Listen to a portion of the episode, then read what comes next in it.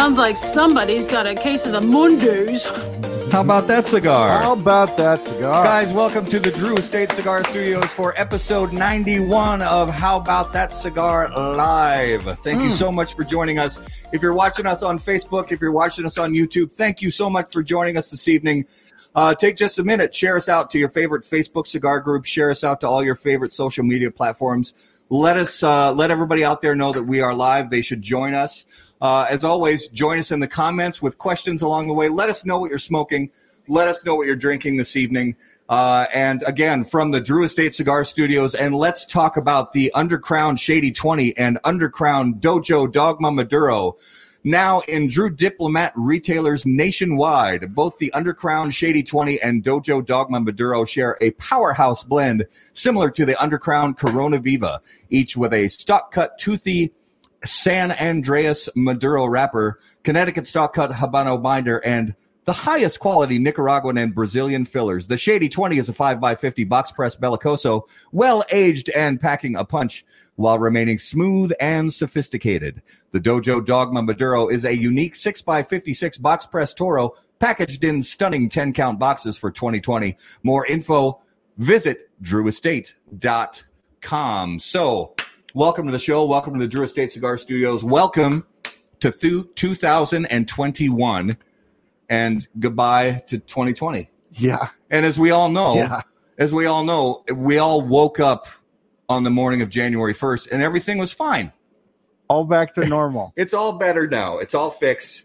No problems. No more COVID. No more anything. Everything's perfect. Black helicopters have landed. Probably not true. So basically what that means is, you know, we still have life to live. So let's just keep living it because it's just another day. So we do the best we can with the day we're given. Football, little bit of football talk. Yep. As always. My Green Bay Packers clinched. Yeah. Win the NFC and clinch home field advantage. And I'm going to say it publicly. I am rooting for the Packers for the playoffs. For those who know, I am a diehard Viking fan. That's I love my Vikings. I love my purple. I'm never not going away. But they didn't get it done this year. The Packers did. They're in our division. I'm rooting for our division. I'm rooting for the Packers. So come at me, bro. Well, you know, it's one of those things where sometimes you just have to, you know, if your team's out of it, you just pick the team that you have, not necessarily a horse in the race, but just a team that you've got a soft spot for that you want them to win. The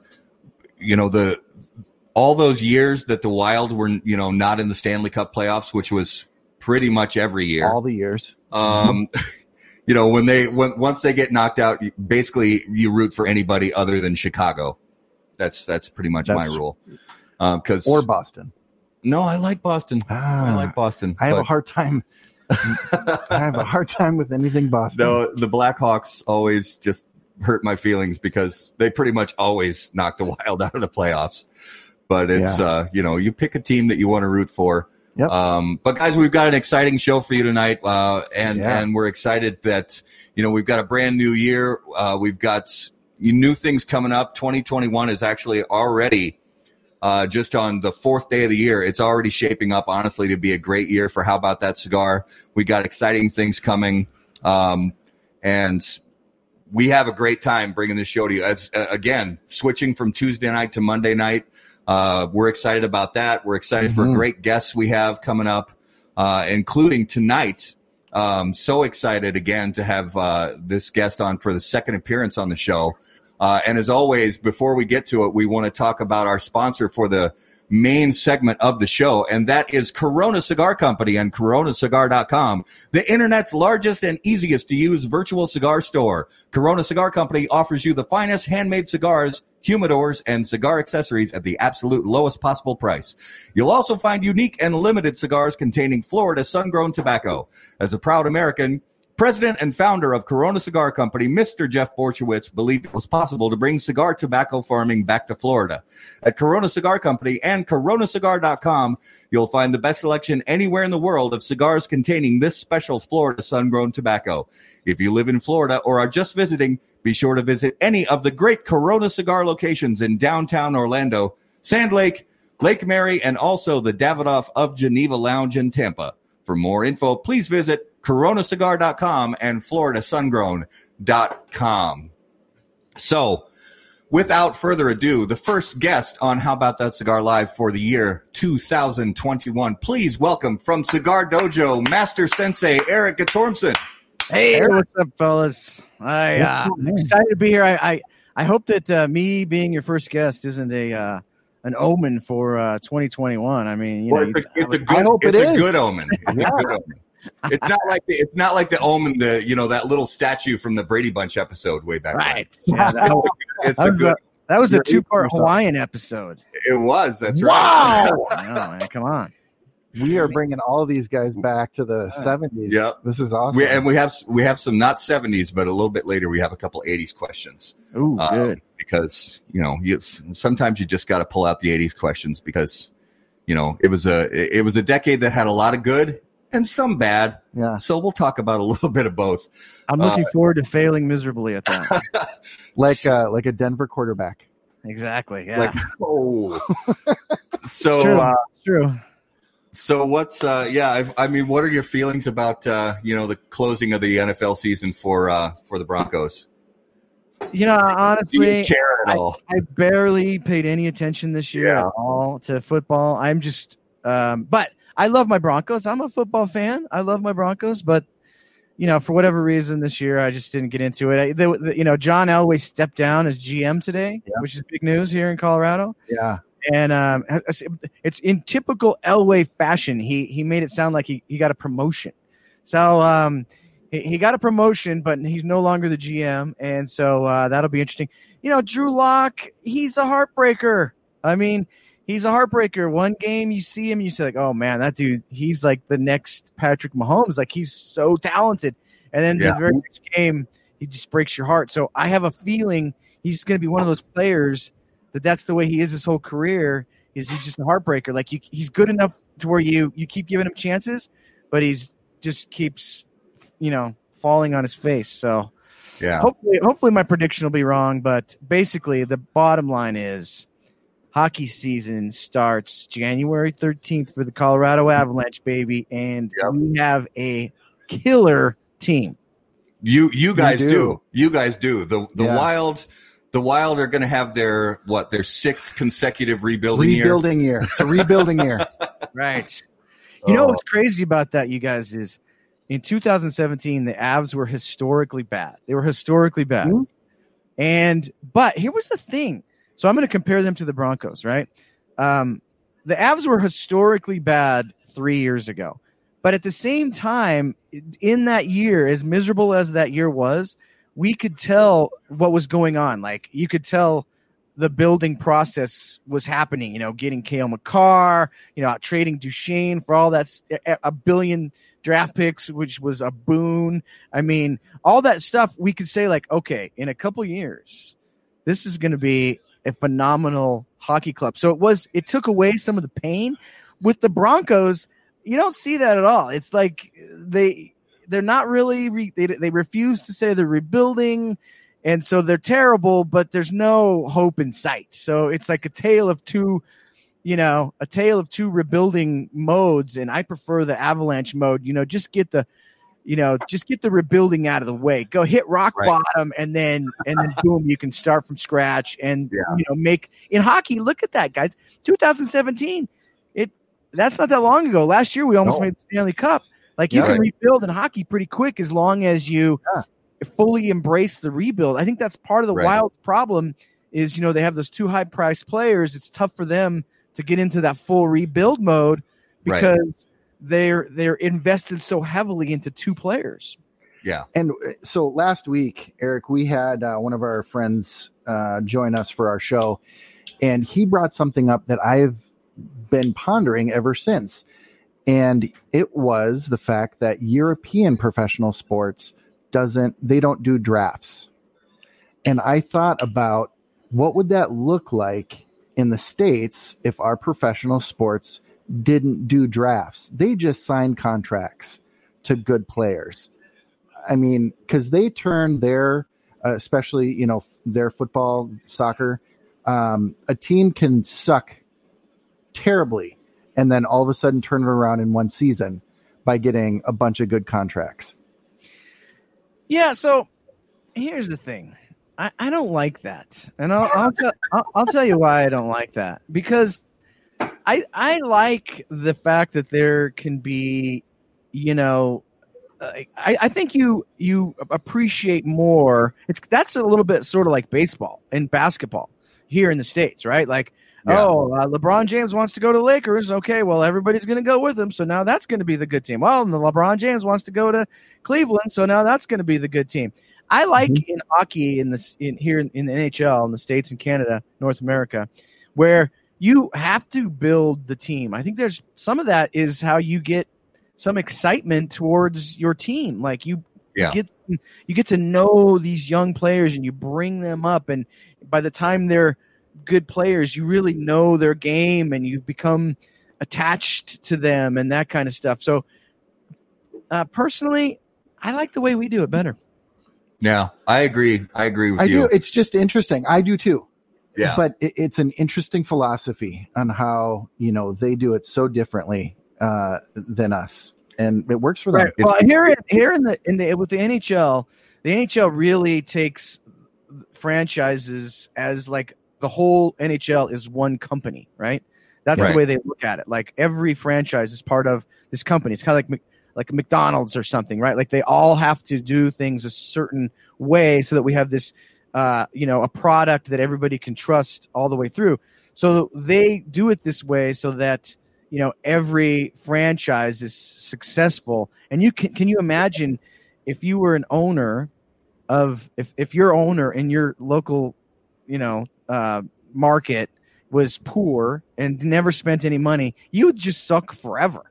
Right? At least with our system, yeah. You know, even the lower market franchises like the Avalanche is. The Avalanche, we're a small market franchise. We have a chance through the draft and through the salary cap to be a good team. Yeah. So I think that's why I like that system. Because I agree. Yep. Not because it's like, I mean, some people go, oh, it's like basically like a socialist system. No, it's not like a socialist system. It's like one company. The NHL is a company, and the NHL wants to survive. Yeah. So they want to make the product good in every city as best as possible. And I like that. And plus, I also like that, you know, like with the – I know you hate the Blackhawks, and, you know, I know they're our rivals too. But, you know, they were a dynasty for a while, and it's fun when there's dynasties. It kind of is. Oh, I agree. Yeah. You know, if it's not your team, it might not be your team. Yeah. Right. The Bruins, the Blackhawks, and other sports, the Yankees, the Patriots. Yep. I think dynasties are good for the game, but they're good for the game when there's also years here and there where a Cinderella story comes up or you know, the scrappy young upstarts, that kind of thing. Yeah, but when's the last time you heard I hate the Pirates? Or I hate the because people usually do, especially casual fans. Right. You know, casual hockey fans. You know, they say, you know, they say, oh, I love the Minnesota Wild, or you know, who the teams that are really underperforming on a consistent basis. You know, but so one more sports question before we get to cigars is, so 2020 obviously was different for a lot of reasons, but one of them was. For some leagues, there were shortened seasons, there were, you know, adjusted seasons and things like that. And I've heard a lot of talk from a lot of people that, you know, any team that won a championship in 2020, there's going to be an asterisk behind that. Do you buy into that, or do you say give them their championship and let them be winners? Well, I would say give them their championship and let them be winners. But like it or not, there'll probably be an asterisk by it. Just because it was a shortened season, and there'll probably be an asterisk by the 2021 season too, because it will also be a shortened season under different divisions. And and like take football, for instance, it wasn't a shortened season, but there was no fans. There was this COVID protocol, which meant that, you know, teams were sometimes playing without a quarterback. I mean, it was a weird season. So even though whoever wins this should get their due, in my opinion, even though I think they should get their due, I think there will always be that, you know, that was 2020, you know. So it'll probably linger with them forever. California Golden Seals? I've never heard of the California Golden Seals. I don't even know what sport that is. I don't. Was that a hockey team, John? It's going to be a minor league hockey team or something. I don't know. Yeah. No, I don't remember them. And I agree, Eric, that I think the COVID years are going to be not for the same reason, but there will be a little similarity if you go back to the baseball, Major League Baseball during World War II, when you had so many players from all levels. You had high profile players down to, unnamed position players that all went to, serve in World War II.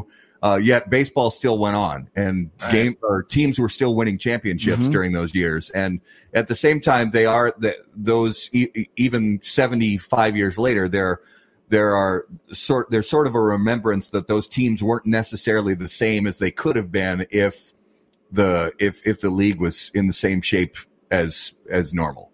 All right, that's a good point. Yeah. So let's it's a cigar show. So let's talk about cigars. Oh yeah. So Eric, this latest Cigar Dojo collaboration release, right. The Hoyo de Nicaragua. Tell us about this release, and I mean, this was another kind of record setter for you guys as far as being on the website and then gone in a flash. Yeah, I mean, actually, it was a bit of, I have to admit that I didn't expect it to go sell out that fast. It was about 38 minutes total. And so I was shocked. It was the same cigar amount that we typically release, which was, the 3,000 cigars, although it was broken into 6-packs, which did change things because you could buy a bundle for $54 or $53.70, and that helped, I think, because people maybe they bought 2 or 3 instead of 1, but it was just a cool project because I think, and that's why it sold so fast, is it looked cool. You got the cool Challenge Star coin with it. You got, the fact that it was a cigar from, a factory that people are excited about in Hoyo de Nicaragua. And so for all of those reasons, it just really flew a lot quicker. I mean, I kind of thought that it might sell out in a day, but I wasn't expecting 30 minutes. Yeah, it was pretty incredible. And, we've seen on social media and we just had a commenter, about the USPS. And so everybody knows, just in case you weren't already aware of it, that, there were delays in shipping like crazy. It was, first of all, it's COVID year. Second of all, it's the holiday season. So I hope you guys went easy on Abe and the guys at Cigar Dojo, because it's really, once the packages ship out, it's out of their hands. Yeah. Yeah. There was guys that, just got theirs today. John said he just got his today, or Chad. Yeah. Right? And Chad, so that's crazy. I mean, I had the same problem. I shipped my Secret Santa gift to a guy on like the 14th of December, and he just got it. So like the mail was and is still a disaster. Yeah. So are you smoking one of these along with us right now? Actually, I'm not. You know what I'm smoking tonight? I am smoking the Chinese Finger Trap 2. Oh, very nice. Yes. Chinese Finger Trap 2, Moya Ruiz. It's the follow-up to the popular Chinese Finger Trap 1. Yep. These are exclusive at Caravan Cigar Company. Brian Lewis and the guys there. That's a really cool shot, by the way. It's Bath, Pennsylvania, and it's Brian and his dad and his brother. Super great guys. And so I was lucky enough to get a early version of this, and it's this has always been one of my favorite Moya Ruiz blends. It's delicious. Yeah. So that's what I'm smoking. What are you drinking along with your fine cigar? I'm so glad you asked, because I've been dying to open this. You guys were nice enough. How about that cigar guys were nice enough to send me this bottle of Japanese whiskey, Hibiki whiskey, and I have been waiting. So in case you didn't know, I was supposed to be on the show like December 8th, I think, and I got COVID, and so I tried to do the show. I told you guys I was going to do the show, even leading up to it, and that day I was just like, guys, I'm sorry, man. I can't do the show. I'm just burnt out and don't feel good. So I've been holding on to this ever since. So I'm going to open it here live, and I'm going to taste it for the first time right now. Super excited. Thank you guys so much for sending me this. I couldn't be more excited. Well, and I got to say, this is really all Garrett. No, I mean, he's us. Well, he's sending me. He said that he had talked to you, and you guys were kind enough to send us a few of the Ninja Raguas, and we're so grateful. And he said, I'm going to send him a bottle of whiskey, you know. And Garrett's not a drinker, so he doesn't really necessarily know what to get. And I said, well, I know that because I know that you guys are really into bourbons and rye and stuff like that, and you have you have way more experience than I do. And I thought, maybe let's go outside the box. And he saw that bottle of Japanese whiskey, and I had read good things about it, and I said, all right, let's do that, because it's something a little bit a little bit different. Well, cheers, boys! Cheers to 2021, and cheers to how about that cigar? Let's give this a taste. All right, let's see how that. We should have the Jeopardy music playing. Yeah. It's definitely has a scotchy, like you'd be surprised if this is more similar to scotch than bourbon. Mm-hmm. Very smooth. Is it like a Highland scotch or more like an Islay kind of peaty scotch? It's not a peaty scotch. Not peaty. Okay, that's good, because I don't know about you. I'm not a peaty fan. No, me neither. And I'm not even I don't know a lot about scotch, so don't ask me any questions about scotch, because I'm still kind of learning as well. Generally ignorant to scotch. I know a lot about bourbon. Oh, there you got the Old Forester. That's the 100. Yeah. So this is one of my favorite just everyday go tos. This, I mean, it's $23, and it's hard to go wrong with. It's just a good classic everyday bourbon, in my opinion. Oh, that's great. So you have the Old Forester 86 and then the Old Forester 100, and the 100 is amazing for the price. It's absolutely fantastic. Yeah, yeah. It's about the same price here, I think, in Colorado, about $23. Yeah. So the last time that you were on the show, I think you were just on the verge of the Dojoverse. You know, it was maybe 15 months ago or so, and so you know, kind of talk to us about, you know, because the origins of Cigar Dojo, you know, that started with the website and then turned into the app and the community and everything, but then Dojoverse is a whole new layer to everything, and it really kind of changed the way that that you guys do, you know, social cigar media. So tell us about the Dojoverse and, you know, what really kind of led to it, you know, breaking apart from, you know, changing everything up from Cigar Dojo originally.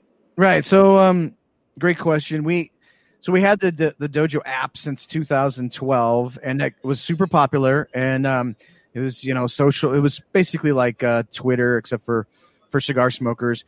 And to pull that off, we used a platform. Like an app platform, right? And the app platform was great for what we wanted at the time. It got us through many, many years. But then there was a weird series of events that happened that made it rough for us. And one of those, the main thing was right about the time. So we were thinking like, okay, this is great. Everybody loves the Dojo app, and they're having a ball, and we have this great community. But we need to, you know, add some features, have some custom development done. And as you can imagine, that's not cheap. We wanted there to be more actual cigar type features, you know, checking into cigars, having the cigars listed in the app so that you could check into them, give them a rating, all that kind of stuff. So we were in talks with some developers about getting that done. And right about that time, Apple decided to ban all apps that were built on a platform. They only wanted custom apps, no apps on the platform, right? So right at the time we were about to sink a significant amount of money into the Dojo app, Apple comes down with this weird, bizarre ruling that they eventually turned around, but it did prevent us from doing any of that custom development. And then right about the same time, maybe it was 6 months later, Apple went on this kick about cigar apps. They didn't want cigar apps. So now they don't want apps that are on a platform, and they don't want cigar apps. And we were both of those things, right? Yeah. So I had this phone call with Apple, and because we were a pretty significant app. I mean, I know it's significant as far as like a small group, you know, social platform. I'm not saying we were in the Instagram category or anything like that, but as far as a, you know, we weren't just, we had, you know, tens and tens and tens of thousands of users. So we were fairly significant. So I was able to talk to Apple and say, look, is there any way that my app can stay on the platform? You know, I mean, stay on in your app store. And we were able to work it out as long as I removed any reference to cigars in the description or the logo. I had to change the logo so you couldn't see the cigar in the sensei's mouth and all of that kind of stuff. And so they were able to keep us in their platform for a while based on me changing it. But I couldn't – what am I going to do, invest, you know, $50,000 into new features for an app that I don't know is going to be – and I don't want to wake up one morning and then it's just gone. Like that's what happened to me. I went to IPCPR on a Friday night, and then I had the email from Apple saying we no longer allow cigar-related apps. This is right before I had to call them, and we worked it out. But I didn't want that to ever happen to me again, because that was devastating. You know, it was like, here's this huge platform that we have, and all of a sudden, it's just because somebody at the Apple, you know, headquarters decides they don't like cigars, and just like that, it's just gone. So just an arbitrary decision, right? You know, I mean, it's not like we were promoting a legal product. It's a completely legal product, and so on. So that's when me and Jordan decided that we wanted to go a different route, make a progressive web app from ground up. A progressive web app just means that you can use it just like an app, but you do it through your browser on your phone. And you know, if you save the icon to your home screen, you'd never know it was not an app. It functions exactly like an app if you saved your icon to your home screen. So that was the plan, and we started heavy development about a year ago, and about a year ago in the summertime. So it's about a year and a half ago. And we just opened it in July or June, right, Jordan? July or June? Yeah, in June. And so it's got all the features that we wanted. Plus we can grow, we can add features, which we're doing, you know, as we speak. We're working on new stuff to make it fun for the community, different things, so that it's not just the same. And so here was our idea, Matt and Garrett. Our idea was, you know, think about this. Like you're on Instagram, right? And you're sharing your cigar pictures. And the next thing you know, it's 5 years later, and you've been sharing your cigar pictures on Instagram for 5 years or whatever. Let's just say you're a user. 5 years down the road. Well, what was it all for? Like, where did it all go? Yeah, I got some likes, some comments, but what did it all mean? Like, it didn't mean anything. We wanted to add significance to it. So, like, when you check into cigars and you participate on the dojo, you get you earn badges, you earn belts. You know, you can eventually become a black belt, and if you do that, you get a challenge coin, shows up in the mail, like that kind of fun stuff. That's actually so that your time that you spend doing this isn't just into the ether. It means something. You can look back on your history and the badges and stuff that you've earned, and it makes it a little bit more fun in the long run. Yeah. Well, and it's cool because it's it really emphasizes the social part of social media, where it kind of turns it into, like, sometimes you'll go to really awesome cigar events where they have more than just, you know, deals and giveaways of, you know, hats and stuff like that. The social part of it comes in where people, like you said, they get to participate, and it's almost like a series of games, you know, party games, as they're posting different pictures of different cigars, and over time they can gain points, and they can, and then later on, a year or 2 or 3 years later, they can look back and say, oh man, turns out this brand, I didn't even realize it, but this is a brand I'm smoking all the time, and I thought it was just kind of a occasional brand, but it turns out I smoked that brand more than any other. Right, and, or not only that, but think about this: like, as you're checking into cigars, like, you know, most cigar smokers know if they're smoking a Maduro or a natural or a Connecticut, that kind of stuff, right?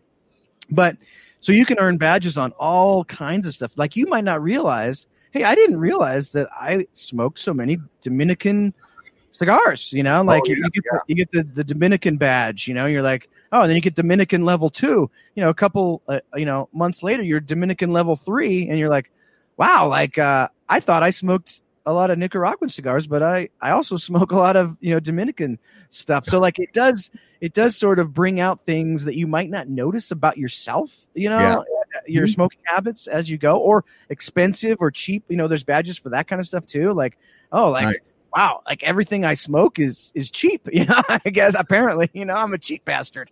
So you might not realize that. You know, and the Dojo app and the Dojo community was really ahead of the curve in a lot of ways, especially in the social media front. Because now, I don't know about you guys, and we've talked about this on the show before, I am a member of probably 870 cigar groups on Facebook. And that gets a little ridiculous. And I know at times we all take a little break from Facebook, or we should. And the Dojoverse is always there, and it's this community, and we all do socializing differently. And the beautiful thing about the Dojoverse is you can be, you know, any level of cigar smoker. You can be any level of social person and find your community there. And that's what I love. It's focused, and it's a great community. So, you know, hats off to you guys for really being ahead of the curve too, early on with the app, and really using that as a launching pad to what you've created today. So I appreciate that, Garrett. And you know, and speaking of Facebook, and yes, there's a bazillion cigar groups, but there's been two specific times in the last 3 years where Facebook has started to ban cigar groups. Yeah, and it's very possible. I mean, people are going to say to me right now, when I say this, they're going to say, oh, come on, you're crazy. It's very possible that in the next 5 years, you won't be able to have any cigar group on Facebook. And that's not a crazy thing to say. I mean, with Apple, it happened overnight. Google is already making, you know, hints towards that. They demonetized through YouTube, which they own. They demonetized all cigar-related videos. So it's possible that Google could go that way. It's very possible that Facebook and Twitter could go that way.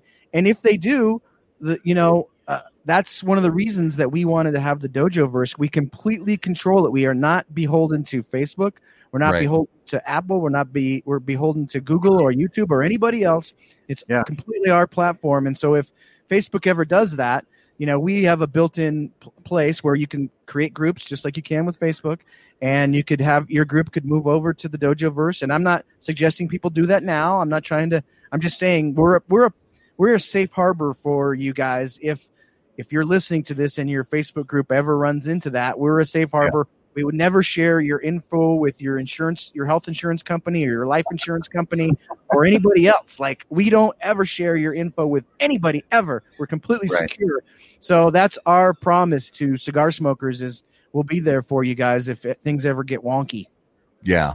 Well, and it's, you know, with the 2020 there was a big uptick in new cigar media. You know, there are a lot of people doing Facebook live shows or Instagram live shows, YouTube, stuff like that. And honestly, I think it's great. I think more voices out there talking about premium cigars and the premium cigar culture. I think it's a good thing. And, you know, for you guys do Smoke Night Live on Fridays, and, you know, going live on Facebook and YouTube, you are totally right that these companies could at any time just make a flippant, arbitrary decision and just say it's all over. It's all shut down. Anything that even remotely is related to tobacco, even if it's premium cigars, which we all know are completely different than cigarettes, not even in the same sport. One morning we could wake up and it could all be over. So the fact that you guys have the Dojoverse out there, like you said, it's completely independent. You guys control all of it. And anybody who's going to create an account and log in, their info is going to be kept safe. I think it's a great thing. And plus, you can't check into a cigar on Facebook. You can check into a cigar on the Dojoverse. Exactly. Cool. And it's I think it's super cool, and you guys have done a phenomenal job. I know it was an absolute ton of work, because you know it's you almost have to start from the ground up and just build it from scratch. Oh, and yeah. And it's, while we have other guys that do reviews for us, Robbie, Randy, Bear, of course Kevin Acuff, and those types of guys. So we have all these guys that are a part of our team. But just building the Dojoverse was just me and Jordan, and we, you know, I mean, we're through a developer, of course, a software developer, but so it was a lot of work. In fact, we just finally got our 2000th cigar in there to check into, which is all Jordan, by the way. Wow. So here's the thing with the cigars: people ask, like, why don't you guys just open it up and let people add their own cigars? That way, whatever cigar they're smoking, they can add. Well, we consciously said no to that because, like, we wanted it to be accurate. Like, you know, we didn't want a bunch of duplicates or, like, cigars that were, you know, spelled slightly wrong, or maybe they had the wrapper wrong or the company wrong or the factory wrong. Like, we go through, and every cigar that's listed in the cigars and brands page is 100% accurate. And that way there's never – but to do that, it's literally manual. Like, Jordan literally – enters all that data in manually, so it's an amazing amount of work. Yeah, absolutely. Well, and we have to give a shout out to Jordan too, because for anybody who doesn't know Jordan, if you watch Smoke Night Live on Friday nights, you guys will get to know Jordan a little bit. And Jordan, I know you're listening. That the writing and the design is some of the best out there in the world. I'm talking. It doesn't matter if it's cigar media or any kind of media. It's absolutely phenomenal work, and I know you put in a ton of time on that. So we appreciate it. Cheers to Jordan! Cheers to Jordan, everybody! Yeah, raise your glass, and if your dad ever pisses you off, give me a call. Yep. I'm just hoping someday he'll fire me, because that's my dream. Be fired. As Juan would say. Phenomenal. Oh, that's good. Nailed it. Oh, that was. I feel perfect. Privileged. I feel privileged that we got the soundbite of phenomenal on our show. I do.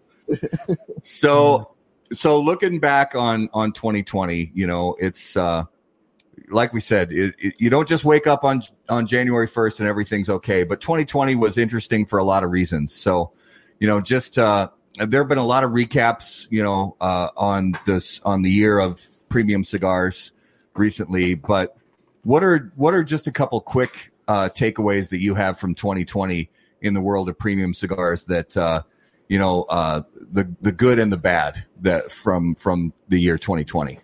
Well, I guess the one of the interesting things is this was the year that cigar companies learned how to use you know, virtual technology, and like actually show up and want to show up on a million different virtual herps throughout the week, and on shows. It was much easier to get guys on this year. Obviously, on the show, you guys probably noticed that as well. On your show, it is a little bit easier to get guests, and a little bit easier to have them understand the technology and what they might have to do. You know, where, like, you know, earphones, and don't be in a loud place, and have good internet, and all that kind of stuff. Yeah. So that was good. And some companies obviously adjusted to it better, like Drew Estate. Obviously, they were fantastic this year. I thought that they were probably the best at adapting to the year that was 2020. Drew Estate was fantastic. Fuentes. Hey, Arturo Fuente. They finally – it was great. They became, you know, part of the community, and they were amazing, you know. Cynthia Fuente and Liana, like, it was great having them come in and all of a sudden become part of the various communities and stuff. The bad, obviously, you know, Nat Sherman closing was really sad. Having COVID take out the townhouse was a sad moment in cigar history. Overall, the cigar releases, there was some really good stuff. It was a weird year because there was no trade show. So there was some good and bad there. So I guess I gave you a good one, a bad one, and a good and bad one.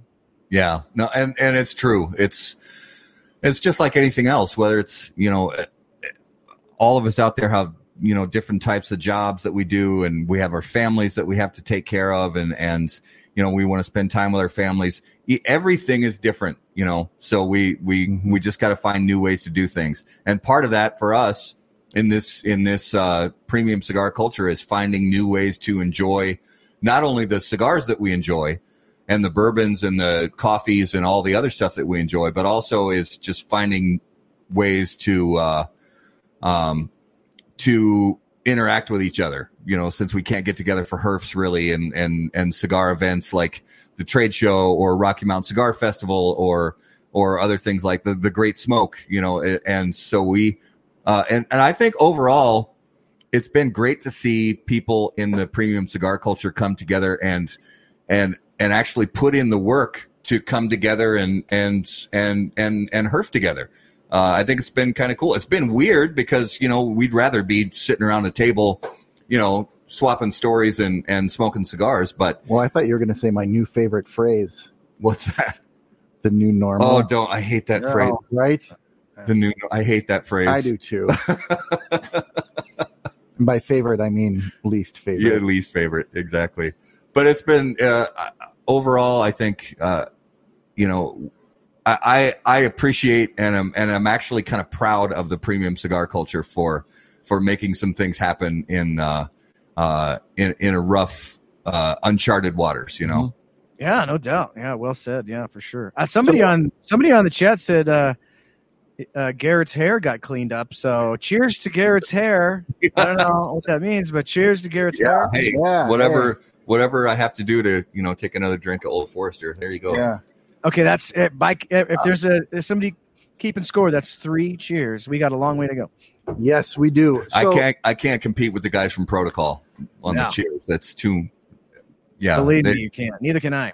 They are in a different league. I can't do that. So when I reached out to Eric, and I didn't know that he had something coming up. The reason here's the fun reason why I reached out to you. I wanted to do a like old school claymation smackdown between Eric and Skip Martin over Skip Martin's F Plus. The bands, tearing out the bands. Yeah, I would love to have a claymation version of me and Skip going at it. That'd be awesome, wouldn't it? Yes, oh, it's so fun. Was that MTV? Yeah, they did that a lot. Yeah, I just think when I think claymation, I think of the old Rankin and Bass Christmas specials.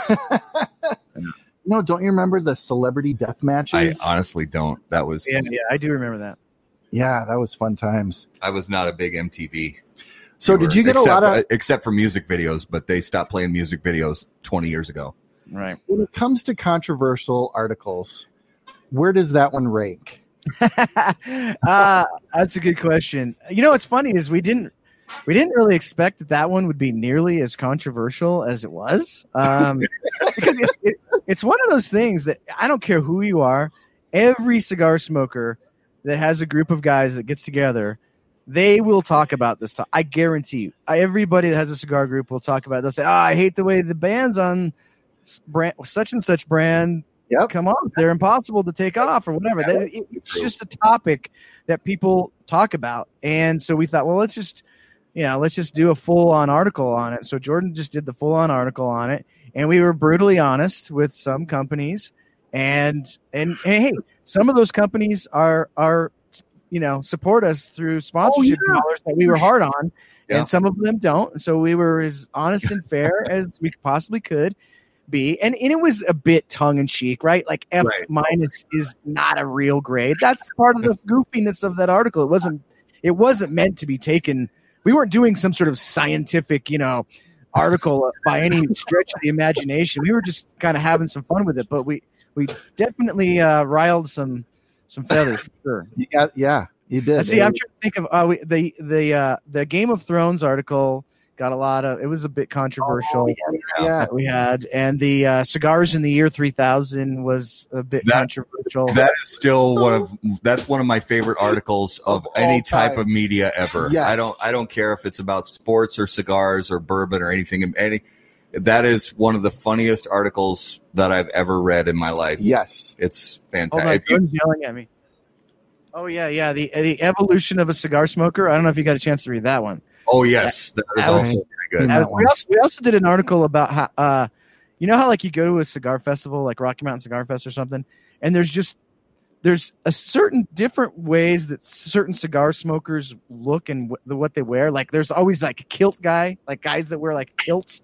Like, we did a whole article on, like, the various categories of how cigar smokers dress. That was a big controversial too, yeah. That's so funny you mentioned that, because I'm actually wearing a kilt right now. Oh, well, there we go. I'm not actually wearing a kilt. I was going to make you prove it. Actually, no pants at all right now. Oh, there we go. Please don't prove that. So looking forward into into 2021, a couple things about that. So, do you think will the health and stability of the cigar legislative, partners like CRA and PCA, do you think that's going to be the health of those organizations and the stability of the cigar legislative movement? Do you think it's going to be better or worse at the end of 2021? Well, for them, it's probably going to be better, because there's going to be more pushback against cigars under the next administration. I don't think there's any question about that. And so that's when you need those organizations the most. And so I would assume as soon as we get the first weird, anti-tobacco sort of action, those groups are going to come in very handy, and they're going to be very needed and wanted more than they were. And, the last 4 years, it wasn't like a great boon, but at the same time, the FDA was just basically like, we just don't even have time to worry about you guys, just winking and nod kind of stuff. Yeah. And there was some good stuff, some bad stuff. It was just basically like flatlined kind of. I think overall it was better because, we did get some of this stuff. I mean, now you can make any cigar you pretty much want, So that's obviously a fantastic development. So in the coming years, that's going to be not as easy to do. I don't think there's any question, because the people that don't like cigars are in power now. And so you're going to have to fight that kind of stuff. Yeah. Well, cheers to our legislative groups. Yeah, cheers to PCA. That's number 4. Right. Keep up the good fight. All right, so as it stands right now, the TPE trade show and the PCA trade show are on the books. They're scheduled. Do you think that either one of those trade shows or both of those trade shows will actually take place in 2021? No, neither one. Okay, why is that? It's just. I agree with you, by the way, 100%. I sadly, I believe that neither one will. But why do you think? Well, probably mainly because they're you're not just dealing with you're dealing with local ordinances, you're dealing with cities, and you're dealing with convention halls, and I just don't imagine that a convention hall is going to want to be one of the first ones to just open back up and say, here, bring in your people, da da da da. Like, I don't see that happening for a while. And even if it only was 4 months, let's say it was just 4 months, and in 4 months from now they could open it up. Well, that would still be too late for both of those trade shows to organize, to be ready to do what they're going to do. Like, you have to be committing stuff a year before, and so it's almost already too late. I think I know that TPE moved to May or whatever. They're probably in the most sketchy zone. PCA could theoretically have a shot. I just don't see it happening. Maybe Rocky Mountain Cigar Fest could go down because they're not until the very end of August. It's possible. I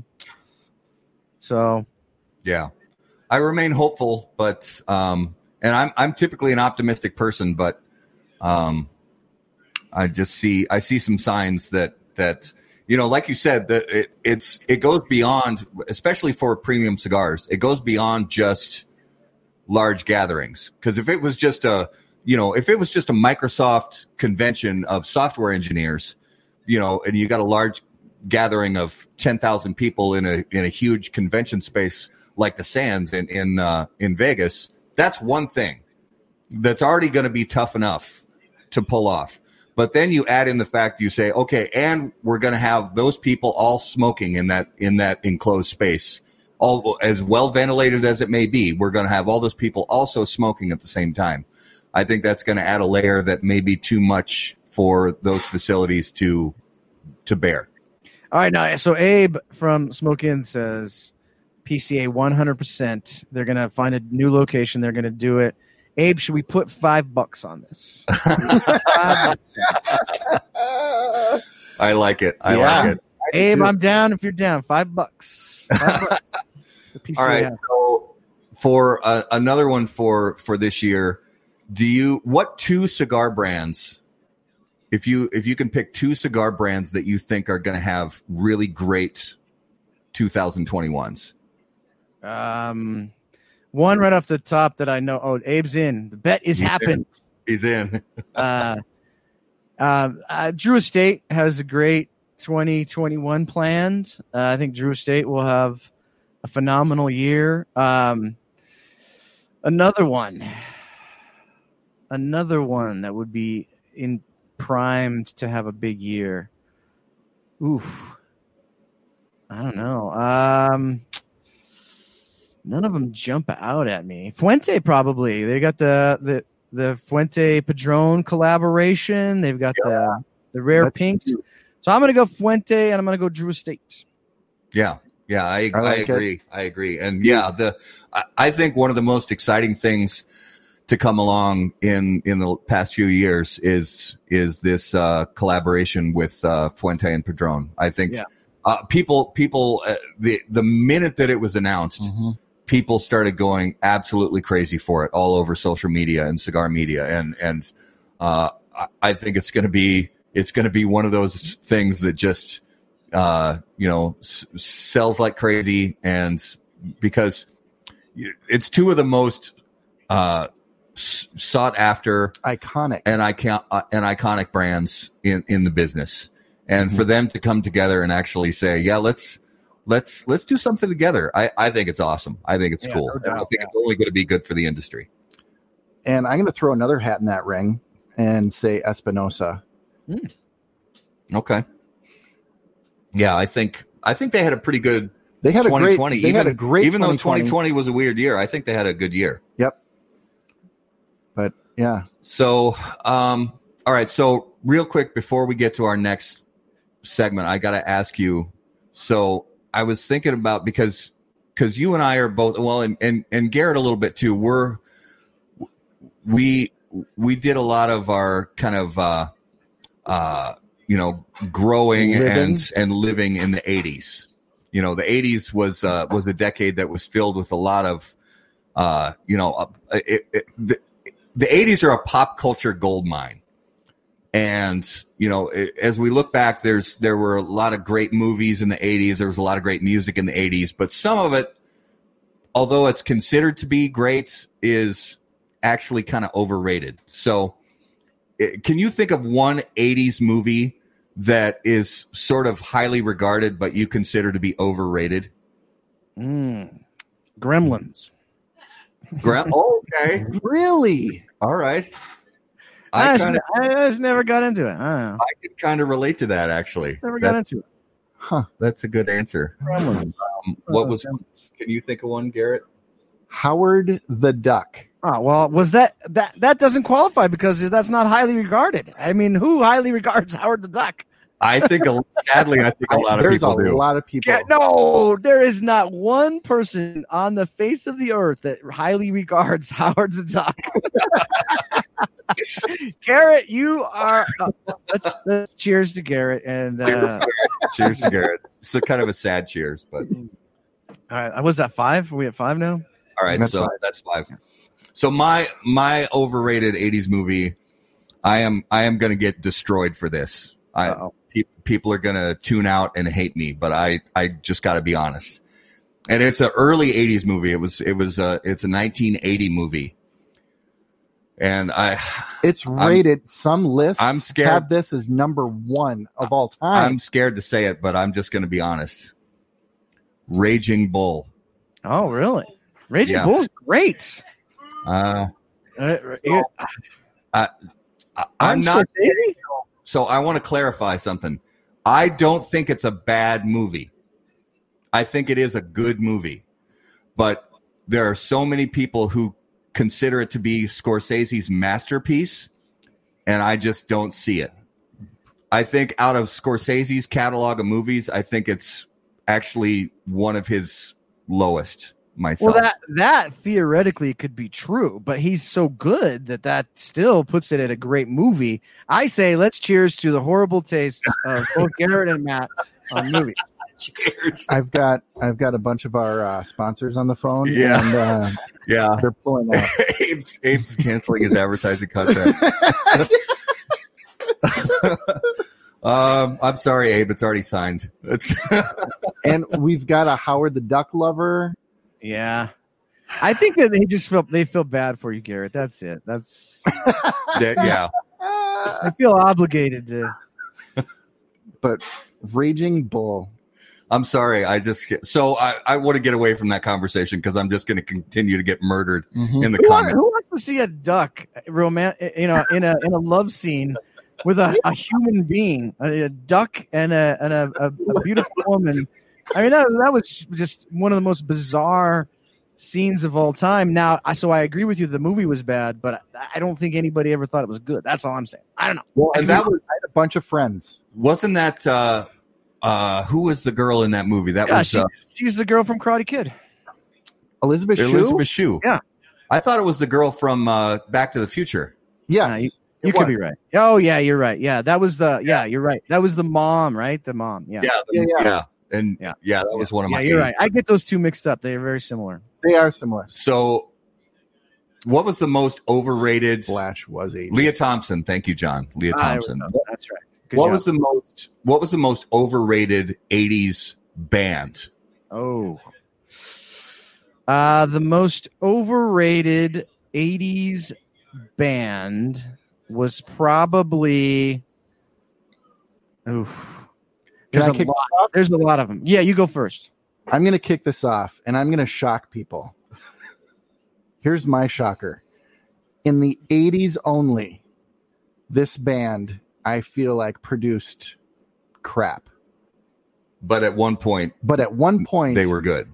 They're legendary, actually, before and after the 80s. I might be mad at you for this answer, but go ahead. Aerosmith. Oh. You know, I'm mad at you for that answer. They had four albums in the 80s.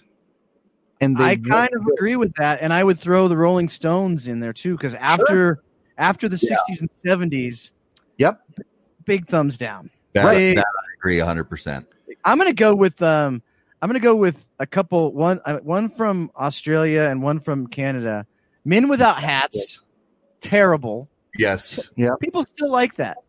Yeah. I can't even think of the other band I was thinking of right now. I just lost it. Men Without Hats. Terrible. I almost want to say, I know I'm going to catch crap for this from Coop, but I almost want to say Depeche Mode. Overrated. Ooh. So I'm going to say my wife is a huge Depeche Mode fan, and I just never got it. I never understood the draw to that band. I never was a fan. I liked them way back in the day, and then I all of the stuff that I listen to is from back then. Like I don't even listen to new stuff because it's horrible. But except your kid. Oh yeah. No, they. Oh yeah, their band, right? But I go back and I listen to all these bands, and some of them have good staying power, like they're still good, you know. Yeah. And other ones, you listen to them and you're like, Duran Duran, like, oh my gosh. Have you ever listened to the extended version of The Reflex by Duran Duran? It's literally worse than a proctologist exam. I am not kidding you. It's horrible. Horrible. Duran Duran, that's my pick. I'm gonna go Duran Duran, most overrated band of all time, maybe. Well, cheers to that. Cheers to that. So, I'm not, I'm not gonna lie. I had that on vinyl. That Durant, the Reflex album. I had that on vinyl. See, like Rio was a pretty good album. Yeah, but all the rest of their stuff horrible. So my overrated band for the '80s was Wham. I totally agree with that. The sugary pop kind of just overproduced studio. It was just Cyndi Lauper. Yeah, not a fan. Although the song, the song "Time After Time" is a great song. I don't like her rendition of it, but the song is a great song. Yeah. I'm going to throw one more in. All right. David Lee Roth, solo. Oof. I like some of his solo stuff. I don't know, man. I don't like all of it, but I like some of it. Hall and Oates. Abe, are you saying... Okay, hold up. Are you saying Hall and Oates is an overrated 80s band? Let's look at the 80s and Hall and Oates. Well, okay, that's... I'll give you that, Abe, that their stuff in the 70s was much better than their stuff in the 80s. But they were some pretty great songwriters. They were. So. But I kind of agree. They're falling into the Aerosmith. Some of the 80s stuff was a little rough, but the 70s stuff, I think a lot of their 70s stuff was phenomenal. Oh, for sure. Phenomenal. All right, let's transition here. Can we talk about this dirty leather belt of delicious that I'm smoking right now? Yeah, let's talk about it. Eric. It's good, right? Dude. Yeah, so Hoya is already a great factory. And this was this is a pretty sweet blend. It's like Garrett said, it's got this earthy thing. It's got this spicy thing. There's kind of this leathery thing going on. It's just super, super good. This is the third one of them that I've smoked, and this is my first one. And it's pretty legit. So, another great success for a Cigar Dojo collaboration. Absolutely. That was the hardest that we've ever worked on the cigar itself of any of the 21 or whatever collaborations that we're at this point. Like, we started that in 2018 at now, Matt, you went to a cigar safari with us with the dojo back in the day. I think that was 2015 maybe. Yep, that's right. So in 2018 we took some guys down there, and we already had known Emmett from Blind Man's Puff was with us. We had already known that we were going to do a collaboration with Hoya because we'd been talking with them, and we also knew that we'd be going down there for Safari in February 2018. So they said, hey, we'll have the first blends for you guys available when you get here, and you can have your dojo guys that come along get to try them, and we'll pick a blend out of that. And so we tried those. We had all the guys try them. Everybody picked – we had a majority of people picked a certain one. But Jordan and I weren't exactly happy with it. We thought it was really good, but we weren't super happy with it. So then, through time, okay, can you take this 007 was the blend, by the way. It was JD007 or JDN 007. Hoya de Nicaragua 007. We took that, and then we said, okay, go from that. Give us three blends based off of that. And then that whole process happened like four times. So that's why – that started in 2018 and it wasn't released till the very end of 2020 is because we just really, our idea was we want a Nicaraguan Puro that gives all the best qualities of Nicaraguan tobacco. That was the goal. Like, if you had a mission statement and you wrote it down, that was the mission statement, was let's create a cigar that has all the best qualities of what Nicaraguan tobacco has to offer and let people experience that in the purest form that we think that we can come up with, our version of what we think that would be. And so that was the goal. And I think I'm super happy with it, the way it came out. I've been smoking those like crazy myself. And so you get the Hershey's chocolate, kind of the chocolatey flavor. You get the leather, you get a little bit of salt on the tongue. All the stuff that you really like from good Nicaraguan tobacco is there. Now I'd say it's a little bit more of a dessert stick than some Nicaraguan cigars. Like, you might want to have that after dinner because it's got some sweetness to it, and so it's a great dessert stick. It's a great post dinner cigar. Yeah, absolutely. Well, let's move into this week's Numero de los Muertos. And we have a brand new sponsor for Numero de los Muertos. Guys, pay attention to your screens. Check. On February 20th, 2021, we will be taking on the endeavor of putting on an 8-hour virtual event, one like you've never seen before. For your ticket price of approximately $169 delivered to your door, you will get the TGS Party in a Box. This box will be filled with everything you'll need for our virtual event, including opportunities to purchase cigars at epic deals, epic packages, and some very special exclusive cigars being made from us by some of the most epic manufacturers in the industry. Carlito Fuente, Pete Johnson, Steve Saka, Aganor Salif, Perdomo Cigars, just to name a few. There's a very limited supply. Head over to thegreatsmoke.com, purchase your ticket, and get your party in the box. We'll see you soon. Peace. So, Numero de los Muertos now brought to you by Smoke In. So, Garrett, what do you have for us this week? All right, Eric, I don't know if you remember doing this last time you were on the show, but we basically play a 20 questions between you and our guests that are watching. And what I do is I give out a number, and we have to figure out how these people have died. So, it's terrible. And it's awesome. All right, so...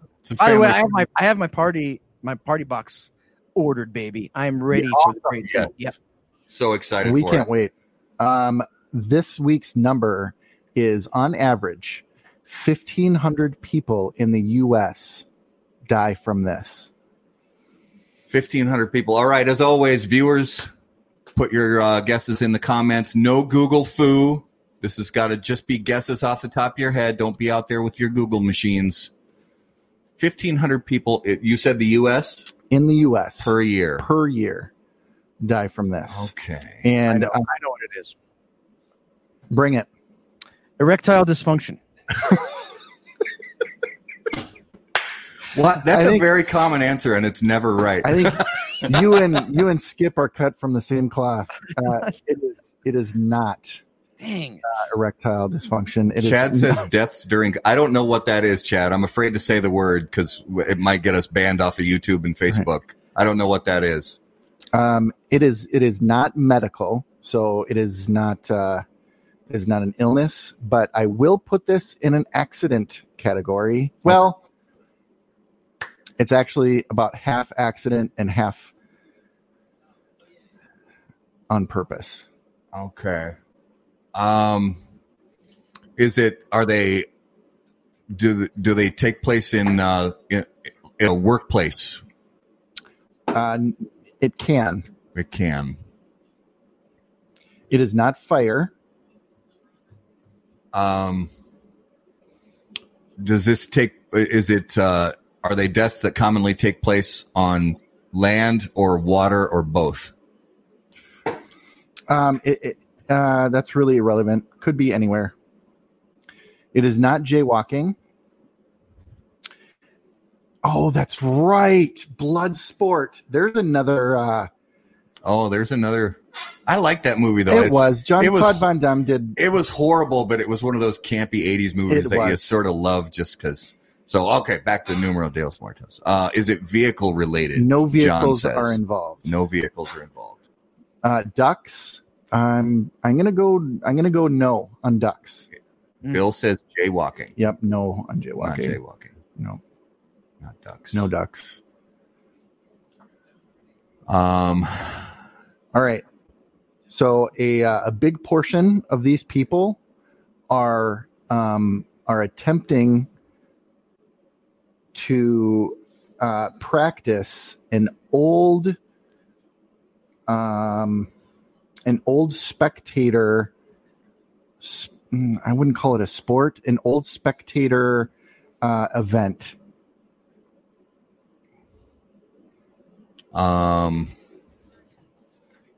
It is not an overdose. It is not exercise. Eric, I got nothing. What do you got anything? Jousting? Jousting. No, but I love it. Yeah, John said jousting. Barrel over the falls. Eric says barrel over the falls. If 1,500 people die from barrel over the falls. That's a lot of people. That's a lot of people. God bless them. A lot of barrels. Falling off a bar stool, Bill says. No, not falling off anything. LARP. What is LARP? I don't know. I'm afraid to ask what LARP means. Well, Chad's a doctor, so he might know. Yeah. I'm going to give you more clues. All right. The other half of the statistic is people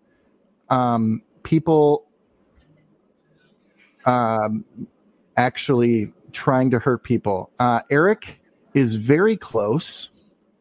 Eric says, so that's close? It's very close. And actually, Chad's is also close. Oh, LARP is live action role play. Okay. Oh, yeah, okay. That's right. So I'm gonna give it to us here. Between Eric and Chad, it is 1,500 people a year die by bladed instruments, both on purpose. And a big statistic is novice sword swallowers. Ooh. Are you serious? Dead serious. Dead serious. That's Ayo. Yeah.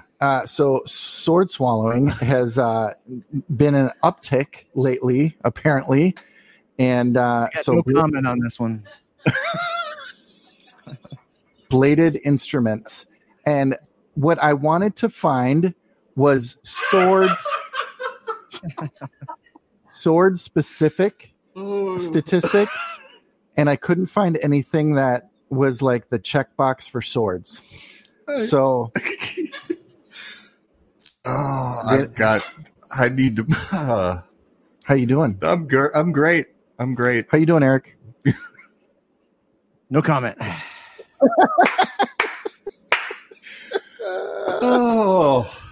And obviously the other ones are stabbings. So that's fascinating. 1,500 people a year. There you go. And that was this week's Numero de los Muertos. Numero de los Muertos brought to you by Smoke Inn. And be sure to check out the Great Smoke Digital Experience. That was fantastic. I'm going to move on because I have to. Swords are cool. All right, so Eric, a lightning round. Last time you were on the show, we weren't doing these yet, but if you could hear the thoughts of one living person for 10 minutes, who would it be and why? Joe Biden. Oh yeah. Yep. Good answer. I could get 10 minutes of sleep because there'd be nothing going on.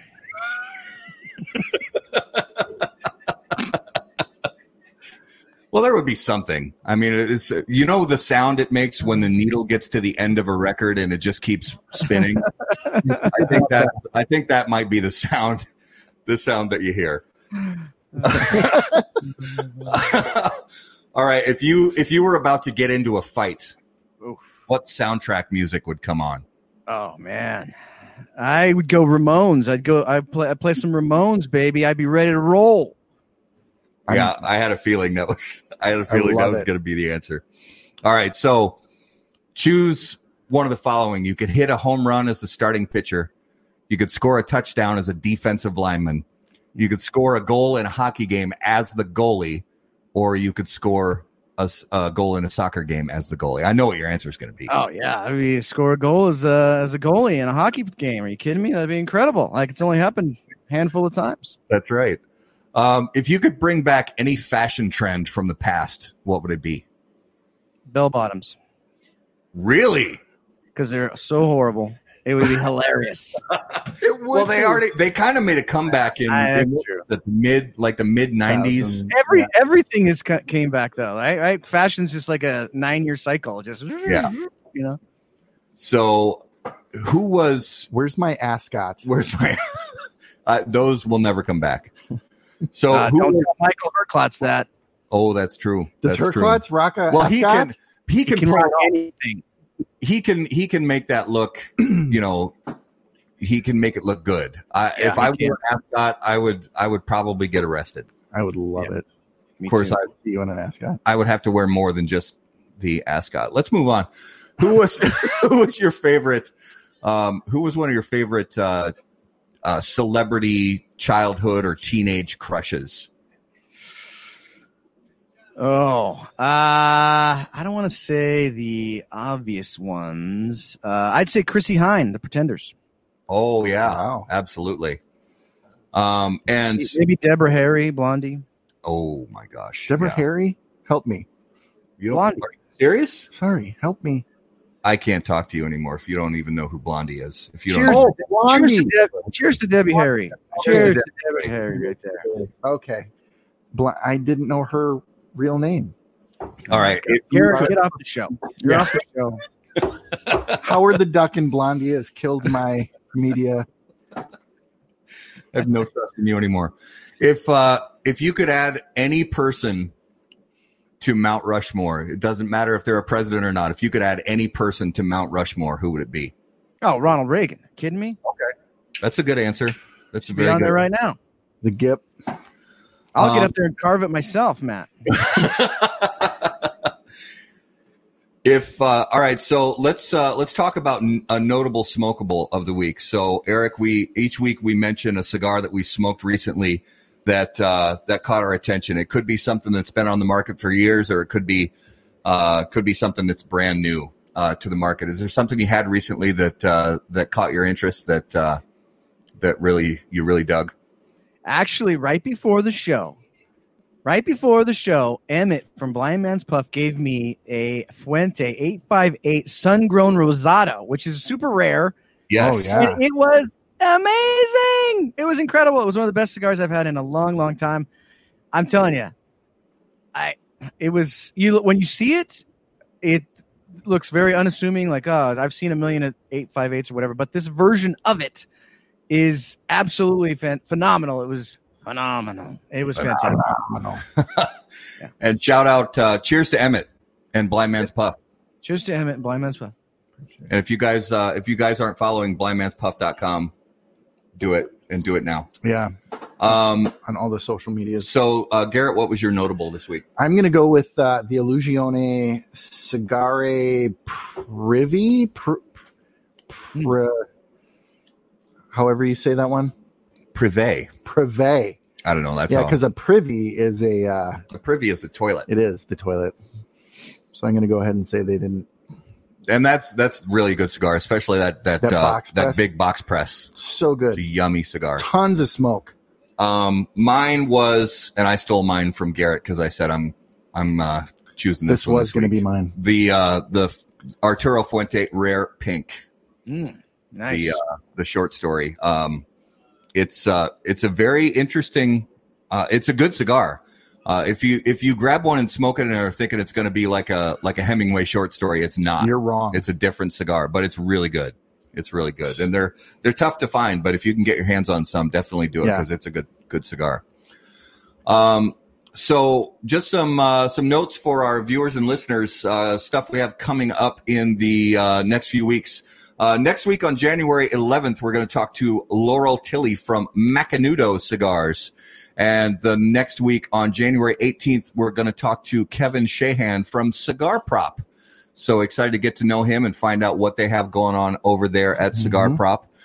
So, Eric, you know, give us kind of the final lowdown on where people should go to find everything about Dojoverse and Cigar Dojo. So, Cigar Dojo, cigardojo.com. Our year-end list starts next week, right, Jordan? Next week? Year-end list starts next week? Starts next week. It'll end not this Friday, but the Friday after. So that'll be our Cigar of the Year, which is always a fun thing to do. Other than that, you can catch us Wednesday nights with Flavor Odyssey, hosted by Randy Griggs and Robbie Rasmussen. That's our pairing show. And then on Fridays, we have our, of course, Smoke Night Live. And then finally, the Dojoverse, dojoverse.com. Go check it out. It's our new social media platform for cigar smokers. And it's a ton of fun. Guys are having fun earning belts and badges and challenge coins and all kinds of cool stuff. Absolutely. And yeah. Cheers and shout out to Robbie and Randy for the Flavor Odyssey. I think it's a very cool show.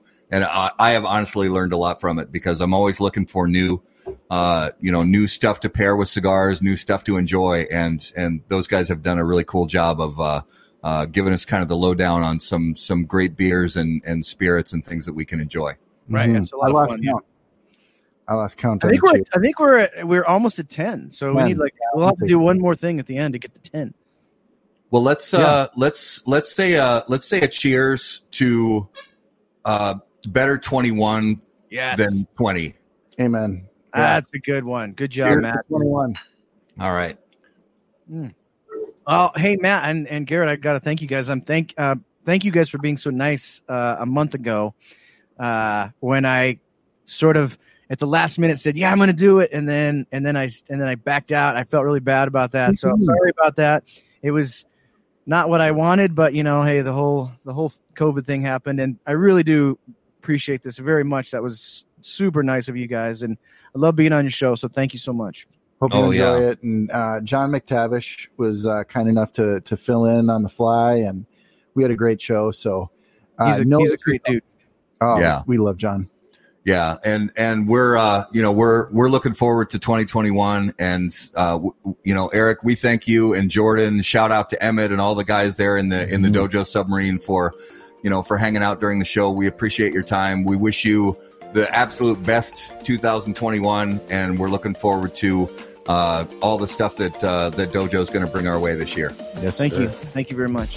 All right. As for all our viewers and listeners, as always, if you guys have questions, email us directly on the website at howaboutthatcigar.com.